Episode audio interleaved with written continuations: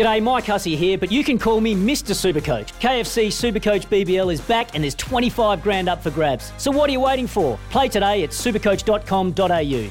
T's and C's apply. New South Wales authorisation number TP slash 01005. Want to witness the world's biggest football game? Head to iCanWin.com.au, predict Australia's score with a crystal ball, and it could be you and a friend at the FIFA World Cup Qatar 2022 semi finals, all thanks to McDonald's. Maccas, together and loving it. TNC's apply.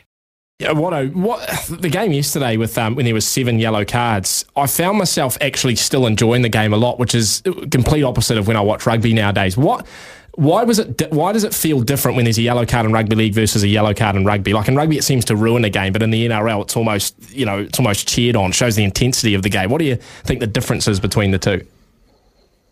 Yeah, look, I, I think they're two very different games too. I think that rugby that rugby league tends to be a little bit more um, simplistic in terms of its structure and stuff. And so I don't think you get caught out as much in rugby league by being a player down. Where I think in rugby union, um, just with the nature of the forward play, it's not a stop start. Um, and the way the game is set up that you, you, you know it can spoil a game very quickly. But I just think in rugby that the yellow cards and the red cards are often just for stuff that's ridiculous. I don't think there's often any real genuine intent in it. Mm. Where I think in rugby league to pick up a yellow card, mate, there's genuine intent and there's genuine hate. And there was yesterday. Um, there was yesterday for sure. Yeah. I tell you yeah. who the luckiest and, bloke on the field was was Matt Lodge when Mark Nicholls slipped because Mark Nicholls slipped and went under Lodge and Lodge was headhunting and it was yeah. a swinging headhunting arm and he actually missed because of Nicholls' slip. If that had connected, it was going to be it wasn't going to be a bin. It was going to be a you're off for the game. Yeah, and um, it was. Um, Taane Milne's one as well, where he literally like he launched upwards into his head, you know, so it had the guy you know, just been an inch lower and he caught him flush, you would have thought a red card. But they were, I mean, that's the thing. They were out to hurt each other yesterday. Like, no doubt about it. Those teams were out to hurt each other. Yeah, and we can put all the, you know, all this political correctness and stuff to one side. But look, State of Origin was built on the biff. We all love a little bit of argy bargy. We all love a little bit of a nigger. You've only got to look at the history of television and the great sporting events. They're all boxing. They're all mixed martial arts.